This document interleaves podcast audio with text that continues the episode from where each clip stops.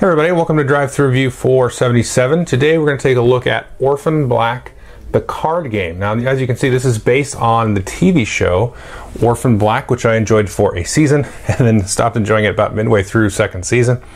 The premise of the TV show is there is a character or multiple characters played by the actress Tatiana Maslany. I probably screwed up the pronunciation, but she actually plays several clones of herself in the show, and it starts off very mysterious. You're not really sure what's going on, and then you kind of figure out that there's these different sort of factions or, or groups that are involved with the cloning, against the cloning, all kinds of stuff like that. And so, what players are doing in the game is trying to influence and win over various versions of, of, of Tatiana here, and get them to align with their particular faction. You're dealt a role card that says you belong to the black faction or whatever, and then you're trying to sort of manipulate through card play to get the different clones over to your side, but not be too obvious about it because you don't want anybody to call you out at the end of the game and say, oh, you definitely belong to this faction. You're obvious because you're going to give them a bunch of points possibly. So let's take a look at the mechanics and I'll tell you what I think of it. Okay, so here's all the cards and components that you get in the game. Each player is going to get a player board and it's going to come with a little color and symbol. That's just going to show who they are. So, for example, they're going to get uh, this little marker here and it's going to keep track of their score. And they're also going to get a accusation deck here. And you're going to use this during the course of the game to accuse players of belonging to different factions. You are a Neolutionist or in the black or a Prolethean. And so before the game even begins, you're going to shuffle these up here. And as the, the rule books explains, we're going to take some cards out and stuff, depending on the number of players. Shuffle these up and then deal one of these face down to each player. And you're going to see. So if I was dealt this card, I would be a Neolutionist, and I would be specifically targeting these three clones, Rachel, Alison, and Krystal. Whereas maybe I give this to Billy, he's a Prolethean he wants Helena, Cosima, and Beth to be on his side. He wants them to be Proletheans, whereas I want uh, these three ladies here to be Neolutionists. So you're going to be dealt those individually and secretively. You're going to get your accusation deck here. And then you're going to start seating the board here. You can see we have a card here for each of the different factions set out in kind of a triangle. And then equal to the number of players, you're going to deal clones off of this deck here. So we've got Helena, we can see she starts as a Prolethean, so she's going to go here. And then we're going to then, if I'm the start player, I'm going to draw two cards off of this main uh, draw deck here. And then we're going to take and look at them and we're going to put one card face up and one card face down to the left and right of this particular character here. So we're going to set those like so. And then we're going to do another one. Then the next player to the left of me will draw the next one. We'll get Cosima here. She will become a Neolutionist, and then they're going to take a look at two cards and put one face up and one face down. Maybe they'll do this one face down, this one face up. And then we'll do that so on and so forth until we have uh, clones out here equal to the number of players. Then players will also have a hand themselves of three of these cards. And as you can see, these cards are going to be different things. They're going to be their number, one, two, and three, or they may actually be a character like art here. Now the characters have a little ability you can use for, or you can also use them kind of as a zero in terms of the influence. So Cosima here's got three influence, and then we can't see that except for the one of us, and they've got zero on that side. And then players are going to take turns uh, playing cards out here in hopes of moving these different clones to their faction or even trying to keep them with their current faction. If I was Billy there before, I had the Prolethean card here, but you can see I, I actually want Helena to stay Prolethean. I'll get some bonus points for that. And Cosima, which is, starts off a Neolutionist, I want her actually to move over to Prolethean. Now, through card play and playing influence cards, you're going to try to manipulate that but again, you don't want to be too obvious because during the course of the game, other players can accuse you and accuse you to be a Prolethean and stuff, and they're going to possibly get points for doing so. Now, the way that a turn works is you can play one character card. For example, if I had art in my hand, I can play one character card and just do its ability. So this is look at an accusation card. Uh, so that could, that's one of these cards here. Or it could be maybe look at some cards out here that are face down and so on. So you can play one of those for free. And then you can take and play an influence card face down to the left or right of a character. So again, I really want Cosma to move over here. So maybe I'm playing pretty obviously and I put a card face down here. In this case, we know that this card is a three because I'm trying to get her to move this direction over to, from the Neolutionist over to the Prolethean. Now the other thing to notice is when you play an influence card, let's say instead we played a card here uh, next to Helena, we're actually going to be able to activate the ability of the clone. It says look at a card and remove it if you wish. So you get to look at one influence card and then you either discard it or put it back. So any clone that you play to, left or right, you get to do their special ability, like Cosma here. If we played there, we get to look at two cards and then we can return them. So you're going to play the influence card and then do that ability. And then you're going to check and see if there were six cards total applied to that in, uh, that clone. So now we've got four, maybe five, and then we'll put another one six over here. And certain cards may reveal some of these. So let's say, remember, these two were revealed through some different clone effects and so on. And then at that point, you're going to take and shuffle up all the cards that are to the right and to the left of the clone. And then you're going to reveal what the numbers were. So again, characters, when they're played as influence, always count as zero. So two on this side. And then we've got two, three, five on this side, like so. And then you're going to take a look at this number here. So the difference has to be greater than 2 in this case. So we've got 2 to 5. So the difference is 3. So the difference is greater than sort of that clone strength. So so it is. So the side that has more is going to go in that direction of whichever has more. So she's going to now become a member of the black. Now if you don't beat that, then Helena's going to stay put. And you can see here Cosma has that's influence or strength there of one. So it doesn't take very much to move Cosma, where it takes a little bit more to move Helena. So once you do that, then you're actually going to score points based on where they end up. So let's say she did went to the black. So you can see there's two symbols here. So that means that the black, the faction that has sort of acquired her, she's thrown her allegiance to, is going to get two points. Now, if she had stayed, she's only going to give one point to the Proletheans. And again, if she had moved over to the Neolutionists, that would give them two points. So you keep track of that with these markers. There's sort of scoring markers for each of the factions. So in this case, the black would get two points, and these are going to get points, you know, during the game as the different clones are resolved. These tokens here that represent the players aren't used until the end game scoring. And then at that point, you're going to draw back up to three cards in your hand. Once you do resolve a clone, you'll draw a new one out. In this case, we'll do Krystal. She'll go actually go out here under any Proletheans that might already be there. We'll do the whole thing again with whoever resolved this one. We'll put two cards, one face up, one face down. And then you just go through this little deck here of clone cards. Once you go all the way through that, have resolved every single clone in the game, then you're going to figure out who the winner was. Now, there's one last thing you get to do optionally at the end of your turn, and that is to spend one or more of these accusation cards and accuse various players. So if I was playing kind of brazenly here as Billy, and you know, you know what, I know Billy is a Neolutionist, for example.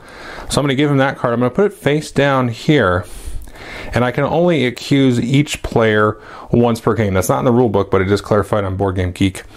Uh, so once I've accused Billy, I've accused him, and so maybe the red player comes along, and then he also figures, you know, he's a Neolutionist, so he's going to put that one there. So because he came in second, you know, he's not possibly going to get as many points if he's right.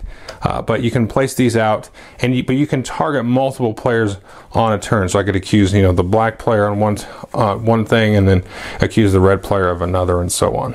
So once we've resolved all the clones, we're gonna everybody's gonna reveal uh, which faction uh, they belong to. So everybody's gonna flip up this card, say I belong to the black, and I belong to the black too, and so on. Now, if there's more than one player that belongs to a faction, you're actually going to cut that faction score in half. So in this case, there were two black players. So this actually goes down to a six because we didn't know that, but we actually had two players working for them. So, you know, their score isn't quite as impressive as somebody that was all by themselves. Maybe this Neolutionist guy was all by himself. And then you'll take and you'll put your tokens on whatever faction you were there. So if the black and the purple player wore the black, they'll start with that many points. And then you're going to take a look at their special targets that they had here. So let's say the purple player, they actually captured Sarah and Cosima. They're going to get two points for each of them. So they're going to get four points total. So we'll go ahead and move that up here. Uh, whoops, and they're going to move up here to seven points. You're going to go total that up for everybody. And then you're going to take a look here at these uh, accusation cards. Remember I said you're going to put these face down uh, like this and go go from there. So what you're going to do is actually work left to right. So in this case, uh, we've acute. Well, that's wrong because it's the same player. But pretend this was a different player's card. Uh, you go left or right, so you can say, oh, okay, was I a Neolutionist? Let's say yes, he was. So we'll leave that there, and then whoever accused them will score three points. And then the next player go would go, and you flip that up. You're like, oh no, you accused me of being in the black. Well, no, that's not true. So I'm going to take and just put that card there for now. And then anybody else that had another card that was maybe down the row here, they would shift up. And so the next player here would get two points because they were correct on the Neolutionist. Now, if they were wrong, let's say they put the Proletheans, they would shift up. Oh, that was wrong. And then these cards here, anybody that was wrongly accusing you, they're basically giving you a point. For each wrong accusation, you get a point. And then these points go to the other player who accused them. So you add all those points on top of the points you scored during the game and also for getting your targets, and then whoever has the most points is the winner. So that is Orphan Black, and we have had a ball with this game at lunch. Uh, a little bit tricky to kind of get into and get through that first play and kind of understand not really the mechanics, but how it's going to kind of sort itself out at the end and kind of learn, you know, what are good tactics and strategies and how to kind of bluff and, you know, what risks you can take and so on. Because it is actually really interesting when it comes your turn to play those influence cards and not just be completely obvious about like I need to move crystal over to the black, you know, and just be like always trying to play exactly what you want to do because you're going to get I think as you play the game a couple of times at least, you're going to get more points out of the accusations or at least that's going to kind of try to make or break whether you win the game or not. And so at some point though, as you play the game along, it's going to depend on the game, but sometimes you can kind of suss out what everybody is and everybody kind of figures out who everybody is, and then you just kind of go for it in terms of the card playing, trying to get those points during the game as well. So it has played out differently, you know, in that regard, uh, you know, in terms of where the points are. But you've got to be really careful about not being very obvious because you're just going to hand a bunch of people a whole bunch of points and so on. Uh, so it's got an interesting kind of way of approaching social deduction where you know kind of feels like a werewolf or a uh, resistance style of game, but with a little bit more to it, a little bit more mechanics and things to it, and a little bit more cat and mousing and you know all that stuff. So it might be a little bit intimidating, I think, for the first play because we did kind of struggle with it with our first play, but then we slowly got into it and figured out you know, kind of the metagame of what you're supposed to do and letting that metagame kind of shift from game session to game session. That's really where the game has gotten very, very, very interesting. Uh, you know, you've got the different special abilities on these cards. You've got the special abilities on the clones themselves when you play there. So you're not always just going to be playing, okay, I really need to keep this person or move this person to the left or right. You're really playing through all of those different card abilities and so on. And it's kind of an interesting theme with this style of gameplay. Now, like I said, I watched the first season of it, and the show was really very interesting, the first show. But, I mean, not to review the show here, but I thought the believability of some of the characters, like reactions and the plot lines, just got like way like convoluted. Um, but you can imagine a show about, you know, this actress that plays like, I don't know how many clones, there's like 10 or 15 clones at this point. Uh, you know, you would get kind of crazy, right? But the interesting thing about the show, and I just kind of want to mention this because it kind of relates to the game theme, is the way it was working out. I haven't kept up with what the plot has been doing, but some of the different variations of the clone that you think are the bad guys kind of end up being the good guys, and the ones that you think are just like harmless are really the evil ones, you know, or and they kind of shift back and forth as well. So it has some interesting kind of merit that way, kind of examining the different lifestyles of the different clones and what how much they really know about themselves being clones and all this stuff and the different people they interact with. uh, in, in, because they, they go through all walks of life, which is a really interesting thing as well. So that whole aspect of it was really neat. But then when you get into like the whole like sci-fi plot of these evil shadow corporations, is it got really like, huh? you know, just got kind of crazy. But the game in that in that sense really does kind of evoke that attitude of the show where the characters don't even know sometimes why they are believing you know one sort of faction or representative or who belongs to who. So it's really murky and cloak and daggery and it's like i don't even know who to believe or who even knows that they're lying or you know what i mean? So it's like there's like amnesia and stuff in the show and it just gets convoluted in that way. So it really fits the game. Like if somebody said you want to make a game about orphan black? I would be like how would you do that? Well i think like this. And this is how you would do that. Um, and so you know the players aren't necessarily uh, and the rules may say, but when you play the game, you don't necessarily feel like you are a person in the show, but you could be. You could be, uh, you know, like the the uh, the president or whatever of one of these organizations, or you could be another version of one of these clones as well, trying to get them to come to your side. But I like that. There's kind of a murkiness there that kind of fits the the theme of the show as well. So if you like the show itself, or liked it at one point, like myself, I think you would really get a kick out of this. Um, the special abilities of the cards, um, let me just take a quick peek. I was thinking about it when I was playing it. I've, it's been a little over a week since I played it, but um, I think they're, yeah, they're, they are kind of thematic to the different characters. Like there's a police officer, and yeah, and Paul kind of does, has, he's a little bit sort of a safety net. Um, and the, the Dr. Leekie, yeah, they are a little bit thematic. So it does kind of make sense in terms of what the special action cards. Now, the the, the, the clone abilities do make uh, some more sense. I mean, they're pretty abstract, like look at cards, you know, lock cards so they can't be moved. But I think if you watch the show, you will kind of understand, like, here's Helena. What's hers again? Look at a card and remove it if you wish. So if you remember Helena from the show, I don't want to spoil the show, but removing a card is kind of Helena, at least season one. Uh, I don't know what's happened after that. So that should make some sense to you if you've seen the show. Uh, so yeah, I would get this if you're a big fan of the show, and I'm not really a big fan of the show. I mean, I liked it a little bit, but uh, I would definitely recommend this across the board, regardless if you've seen the show. Uh, definitely take a look at it. Thanks.